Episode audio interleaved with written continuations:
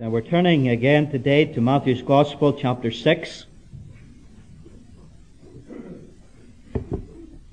Matthew chapter 6.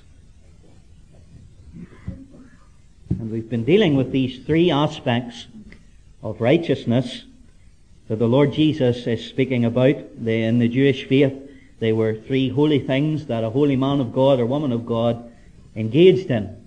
And so the Lord is addressing them, and we have already looked at almsgiving.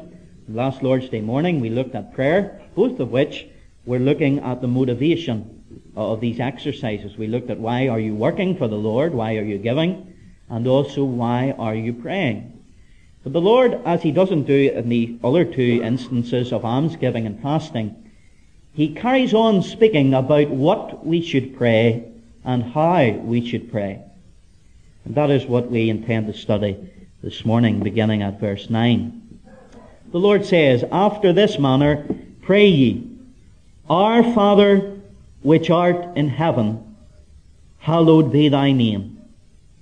Thy kingdom come, thy will be done in earth as it is in heaven. Give us this day our daily bread, and forgive us our debts as we forgive our debtors lead us not into temptation, but deliver us from evil. For thine is the kingdom and the power and the glory forever. Amen.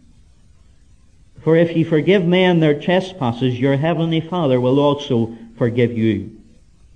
But if ye forgive not men their trespasses, neither will your Father forgive your trespasses. Let's just bow in a moment's prayer together. Our Father, we thank Thee for the great gift of prayer. We believe that it is probably the most holiest exercise that man can engage in down here on earth. And therefore, as we come to Thee through this medium, we pray Thy blessing. We ask for Thy help. We ask for Thy guidance and for the teaching of the Holy Spirit from Thy Word. We need to know how to pray. We come to thee as the disciples did, and we say, Lord, teach us to pray. Teach us how to pray. Teach us what to pray, in what manner to engage in prayer. And so we ask thy help now, and we ask the filling of thy Holy Spirit for the preacher and for the people in the pew as they listen, that they may have the grace of God to receive the word of God in their hearts and implement it in their lives. Lord, we need Thee. And if anything, that is what prayer is. It is the expression of total and utter dependence upon Almighty God. And so we need Thee now, and we pray that Thou wilt meet our need for Christ's sake. Amen. I don't intend to go into an in-depth study of the Lord's Prayer today, simply because we're engaged in a, a, much larger study of the Sermon on the Mount, and we haven't got too much time to engage in individual studies within that larger study. And if the Lord wills and tarries, hopefully, uh, in the, the, the future, at some time, we may be allowed to go into more depth with the Lord's Prayer. Books on prayer are never ending.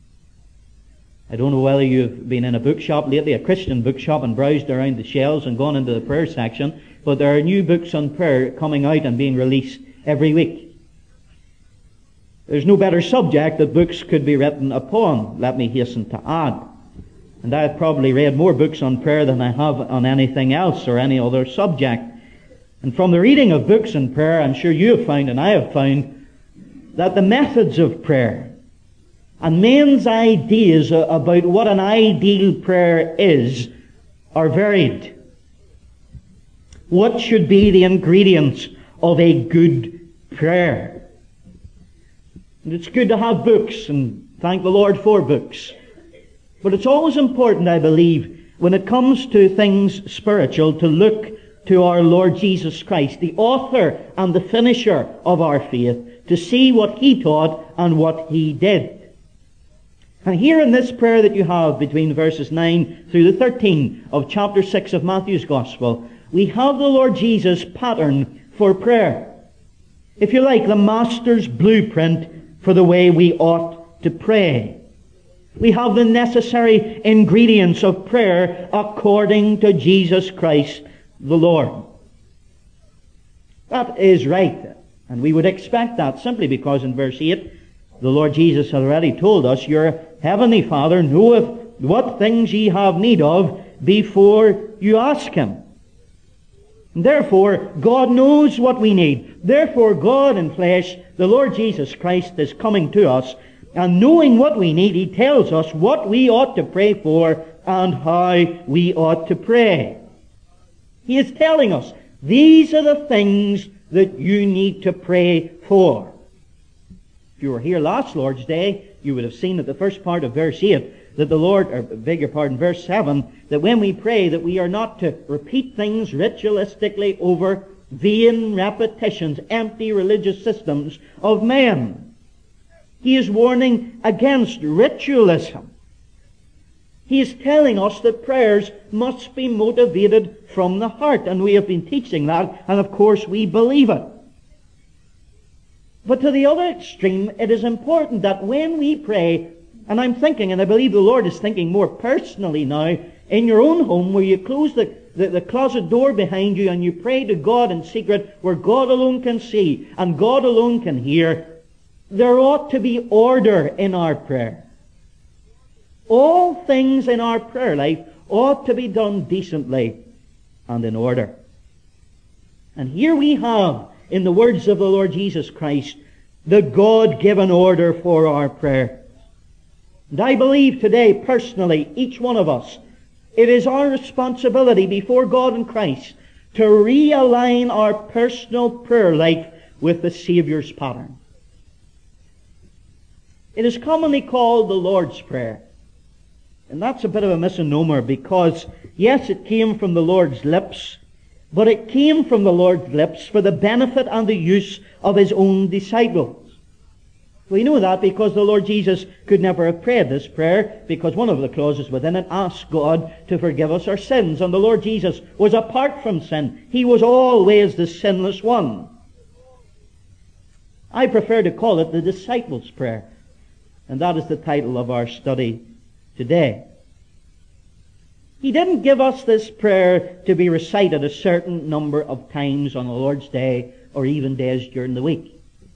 He gave it to keep us from using vain repetitions. So we ought not to take this prayer and vainly repeat it without any meaning or without any heart. But let me say this. It is not wrong to pray this prayer. But what we need to guard against is praying it in vain repetition without our hearts being in the midst of it. Note, please, that the Lord Jesus didn't say, pray in these words. He said, pray after this manner. That is, use this prayer as a pattern, not as a substitute for what is in your heart. Some have said that this is only a Jewish prayer. Of course, some believe that the Sermon on the Mount is purely Jewish. Therefore, this prayer is not meant to be used by the church today, but by a Jewish remnant in the Great Tribulation period in the future. And I'm sure that it indeed will be used in that period by that Jewish remnant. But to say that it ought not to be used today in the Church of Jesus Christ, I would say to you, is verging on the error of ultra-dispensationalism. Now, we haven't got time to go into that today, but perhaps again we will go into it. The very fact that it is found not just in Matthew's Gospel, but in Luke's Gospel, a Gentile Gospel, is an indication that God wanted this prayer to be used as a pattern by Jewish and by Gentile believers If you take a casual look down at this prayer, you will see that there is nothing in it that cannot be used by Christians who are Gentiles. In fact, the fact that God is addressed as our Father is all the warrant that we need to use this prayer as members of the family of God. Certainly, the epistles that we have in God's further revelation would add more to this prayer, things that we need to pray about that Paul tells us through the inspiration of the Holy Spirit. But we can use this prayer today as a pattern in our personal lives. The theme of this prayer, I believe, more than anything, is the will of God for us. God's will, all that He desires to accomplish speedily in our lives, what He expects the church, believers, to pray for during the thousands of years of His absence. And so let's look at it. Let's look at the ingredients of prayer. I've divided it into two, and the first point is simply this. Our praying should be God-centered. Our praying should be God-centered. If you want to give a, a theological name to that, you could call it adoration. Coming with God on our minds as we come in prayer. If you count down this prayer, you find that the word thy appears three times and the word us appears four times. And as you read, it doesn't take long to find out that there is a reversal of the order of person in life's grammar. What I mean by that is simply this. Our English grammar the different persons goes like this. The first person is I. The second person is you. And the third person is he. But we find in this disciples' prayer that that is an old style and now there is the new order. And if you like, the new grammar of the Christian is reversed. The first person is he, God. The second person still remains you and the third person is put last. I must come last. The Sermon on the Mount is paralleled in the law of God in the Old Testament. We've seen that, how the Lord addresses specifically the Ten Commandments.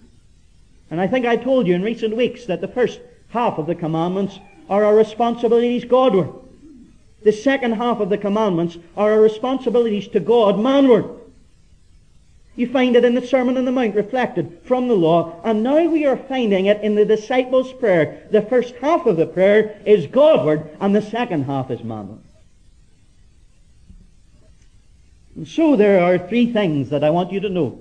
Godward, how we are to make God the center of our prayers. It divides into three. Relationship, reverence, and reversal. Let's begin with the first relationship. The Lord Jesus says, pray after this manner. Our Father which art in heaven. Now does this mean, and here we go, people read into these things, does this mean that we cannot pray to the Lord Jesus? Does this mean that we cannot pray to the Holy Spirit? I do not believe it does mean those things. But what I believe the Lord is instructing us to do is the normal practice of prayer, the norm, is to address God the Father through the Son by the Holy Spirit. Verse 9. Our Father which art in heaven. He is the object of our prayer. And what the Lord is focusing us, uh, us to at the very beginning of His instruction and His teaching in prayer is our prayer must be directed to God. For God is the place and the person that assures us of love and power and dignity and majesty and deity.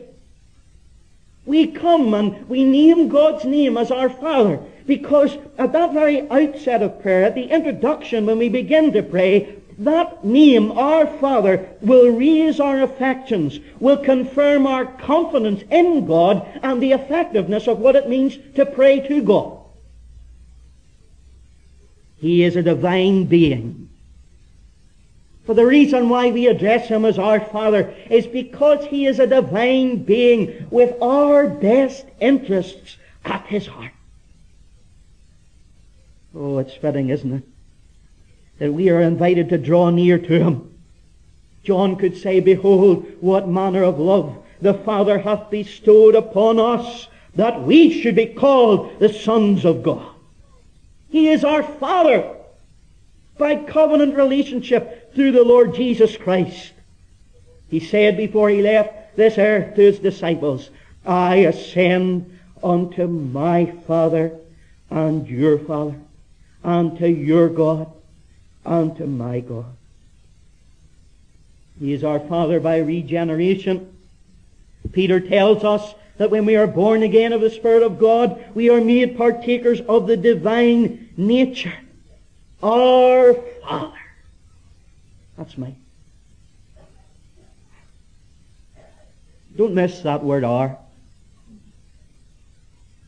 For that means that all Christians know, all true Christians know God as their Father. Now the world cannot address God in this way. The Lord Jesus said, if you're not saved, you're of your father, the devil.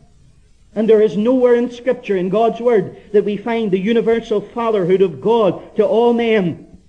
And my friend, if you're saved, you can call God Father, but if you're not, if you're unregenerate and unconverted, you can't come to God knowing Him as a loving Father. You can ask for the things that are prayed for in this prayer. And my friend, I would urge you to come to God through Jesus the Son. There is no universal fatherhood of God in the Scripture, but what there is, is the universal brotherhood of Christians. Our Father. You go right through uh, this prayer, and there are no singular pronouns. You don't find I in it at all. Everything is plural. And God is saying, when you come to me as your Father, remember that you're not an only child. When you come to me, remember that you're one of a great company, a worldwide family of believers. Therefore, when you come, don't just ask for yourself.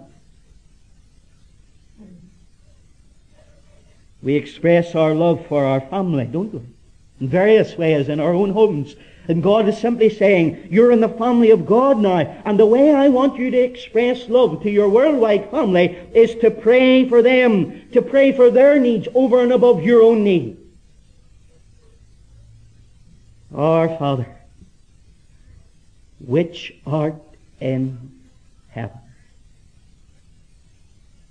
If our Father speaks to us of the worldwide family of God and the nature of God toward us in compassion and love and goodness, which art in heaven must speak to us of faith as we come to God, that we're realizing that God is above us, but we are putting faith in Him as above us.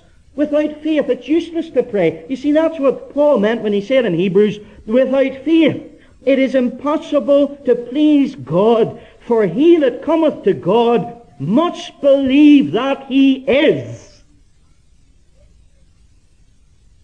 When we come to God and say, Our Father, which art in heaven, that's meant to be a declaration that we believe that there is a God in heaven. We bow before that God. And that whole introduction of this prayer is meant to, to, to raise from our breast such feelings and emotions, and it's meant to extract from the names of God and the character and attributes of God such a sweetness of our relationship with God that it inspires us to pray and to know that as we come to God, He is a God who can and wants to answer our prayer. Boy, what a relationship. My friend, do you have that relationship today? Our Father which art in heaven, hallowed be thy name. The fact that God is in heaven should fill us with humility. We are only creatures of the dust. It should fill us with awe. We should fall at God's feet as dead men. I know and you know that God is everywhere. We cannot limit God to simply uh, as being in heaven. But within the scriptures, heaven is seen as the place of God's presence in a special sense. It seen to be, if you like, the place where God has prepared his throne for judgment. But it's more than that. It's the place where God has prepared his throne in grief. That's why we talk about coming to the throne of grief. There was a little military drummer on one occasion was asked, why, if God is everywhere, the Lord's Prayer speaks of him as being in heaven. And with the smartness of a little soldier, he answered, because that's headquarters. Isn't that it? When you think about it for a moment, God is there. Our Lord is there. Our names are there. Our life is there. Our future inheritance is there. Our citizenship is there, and our heart ought to be there. Oh, what have we been learning in the Sermon on the Mount? Whether it's alms, whether it's prayer, whether it's fasting, who has our eyes to be on? Has your eyes to be on the pastor, or in the members, or on the elders, or the deacons, or so and so across the row from you? No, our eyes are to be on God. And if our eyes are on God, we will see His majesty, His reverence, and His greatness. Our eyes are not upon men. Our eyes are not upon false gods in temples on the earth. But we are the people that worship the God of heaven, the true and the living God. Speaks of His transcendence. And I would ask you today, what difference would it make if when you came to God in prayer that you had a disposition that was saturated and enthused and soaked in the recognition of who you were coming to and in the awareness of where your voice was heard in heaven. What a thought. It's lovely when I read, and it was in my reading this morning, where the Lord Jesus Christ, it says he lifted his eyes toward heaven. You know why he did that? Because he knew that's where power was. He knew that was where the place was where we obtain blessings that we need. Prayer needs to be from the heart. It needs to communicate with God, not with the lips, but with the heart. The reason being, there's no physical voice on earth can rend the skies and go into heaven. But it is the heart pangs, the voice of our sighs and our groans before God that will reach His own ears.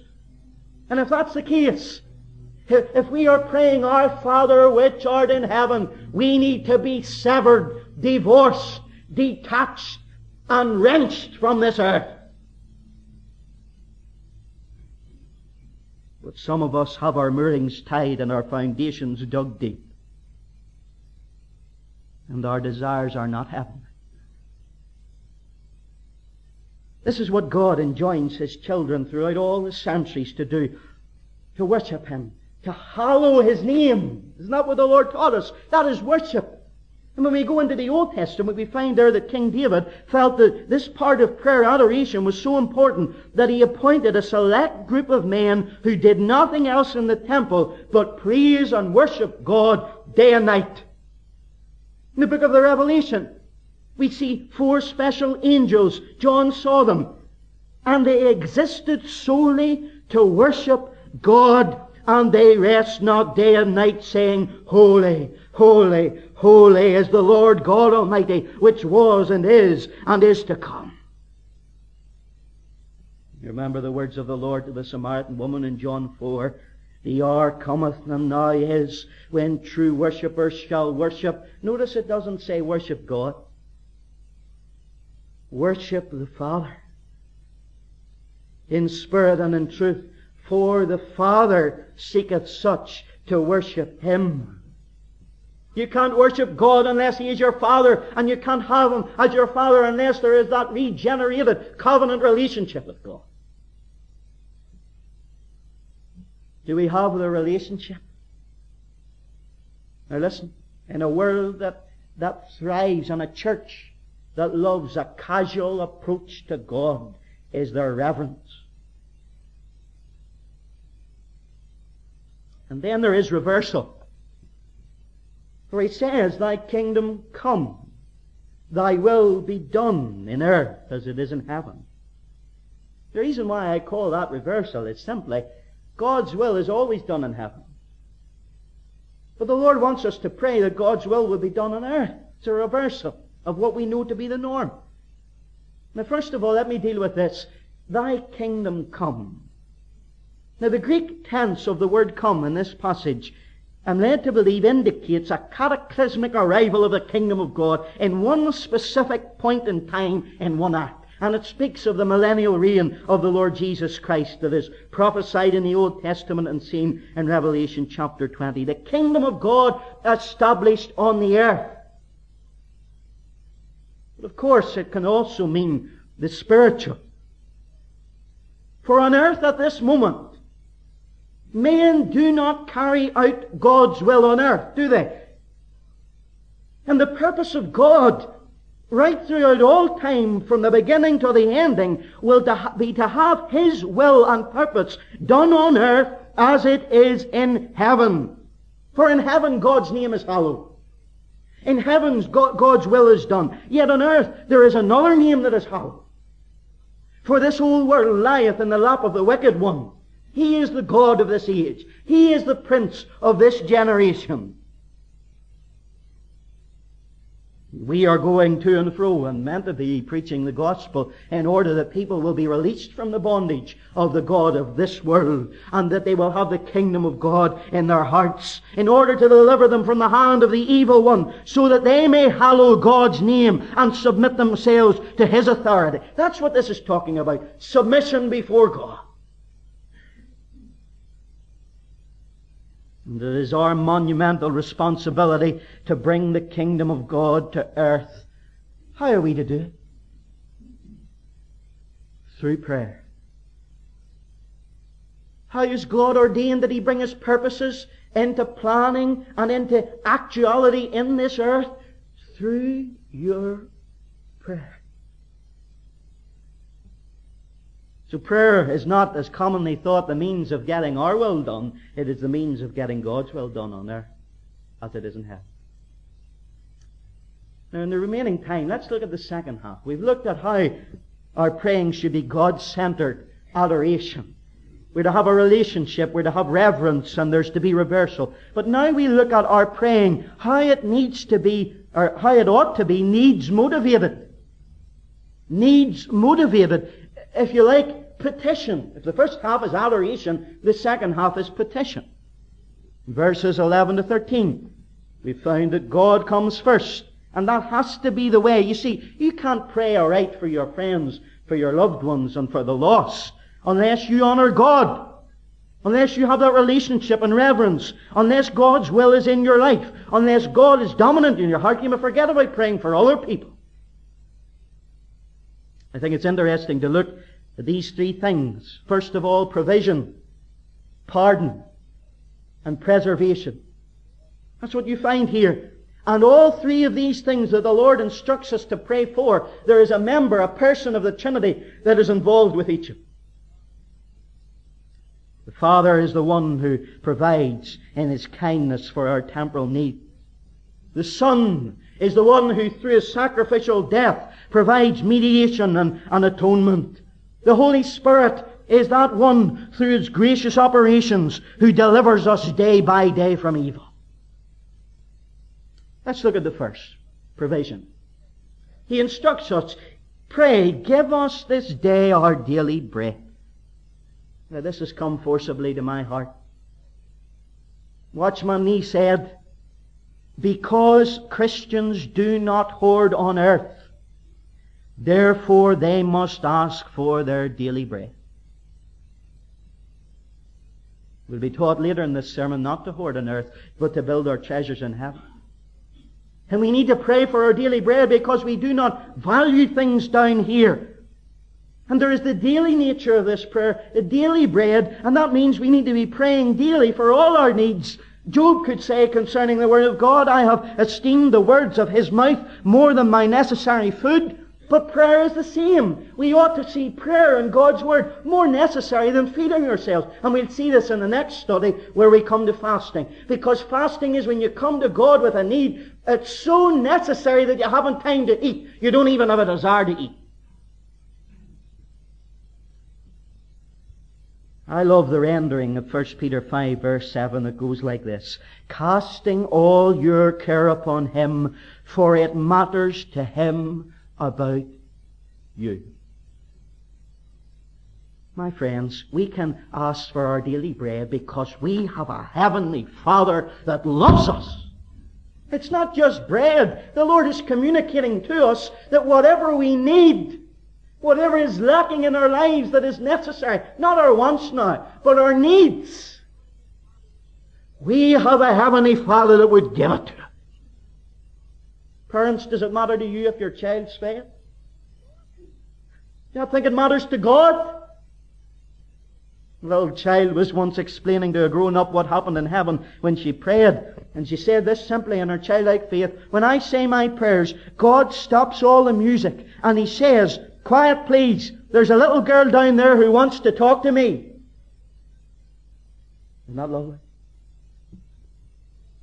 He hears us because we are His children. The busy mother, through all the clamour of life downstairs, is wonderfully able to hear the faint cry of the child upstairs? So the Father, above all the din of this world, all the turmoil, and even all the delight of heaven, is able to hear the cry of the least of his children. Do you remember Ishmael being left behind that, that, that bush dying of thirst? And we don't read in the scriptures that he said anything, but we do read this. God heard the voice of the lad. He heard his cry. It's not words. It's the heart provision. He will provide your need. Then there's pardon. For he instructs us to pray, forgive us our debts as we forgive our debtors. Forgive. Now, there's often confusion comes with this verse because what the Lord is speaking of here is not the forgiving of justification, the initial forgiving of salvation. That is once for all and never needs to be repeated. But what the Lord is speaking of is the daily defilement that we pick up of sin as we move around in this world. It's not the bathing of the body, as the Lord illustrated, but it is the washing of the feet. Not salvation, but it speaks of fellowship. It speaks of keeping short accounts with God in confession. But the, the, the mighty thing about this passage that rocks us all is this if we are not willing and able to forgive others, we will not obtain this forgiveness of the Father. Not you won't be saved. That's initial forgiveness. But if you want to walk in fellowship with the Lord and no clouds in between, you must forgive other people. Or you will not have that fellowship. Verse 14 and 15 bear that principle out. There was once a boy who thought this prayer went like this, Forgive us our trash baskets as we forgive those who put trash in our baskets. Very apt, isn't it? People who shovel things upon you, hurt and pain, can you forgive them? It is essential that you forgive them. For the question the Lord asks is this, will God allow two believers who are at odds with one another to enter His kingdom together? Either neither of them will enter in, or one of them will fail to enter. That's what John said in his epistle. If a man say, I love God, and hateth his brother, he is a liar. For he that loveth not his brother, whom he hath seen, how can he love God, whom he hath not seen? Guy King says this, More Christians than one cares to contemplate are spiritually bereft and barren because they will not make it up with someone with whom they have quarreled. Well, let them not delude themselves. Singing hymns, performing duties, making vows will be of no avail. They will walk this earth unforgiven of the Father until that thing has been put right. Only then will they have the peace of mind again, when all, in all humility and honesty they can pray, forgive us as we forgive. provision, pardon, and finally, preservation. He teaches us to pray, lead us not into temptation, but deliver us from all evil or the evil one. This perhaps is the hardest verse in this passage and one of the hardest verses to understand in the Bible because the Word of God teaches that temptations, or a better word is testings, are necessary for the believer.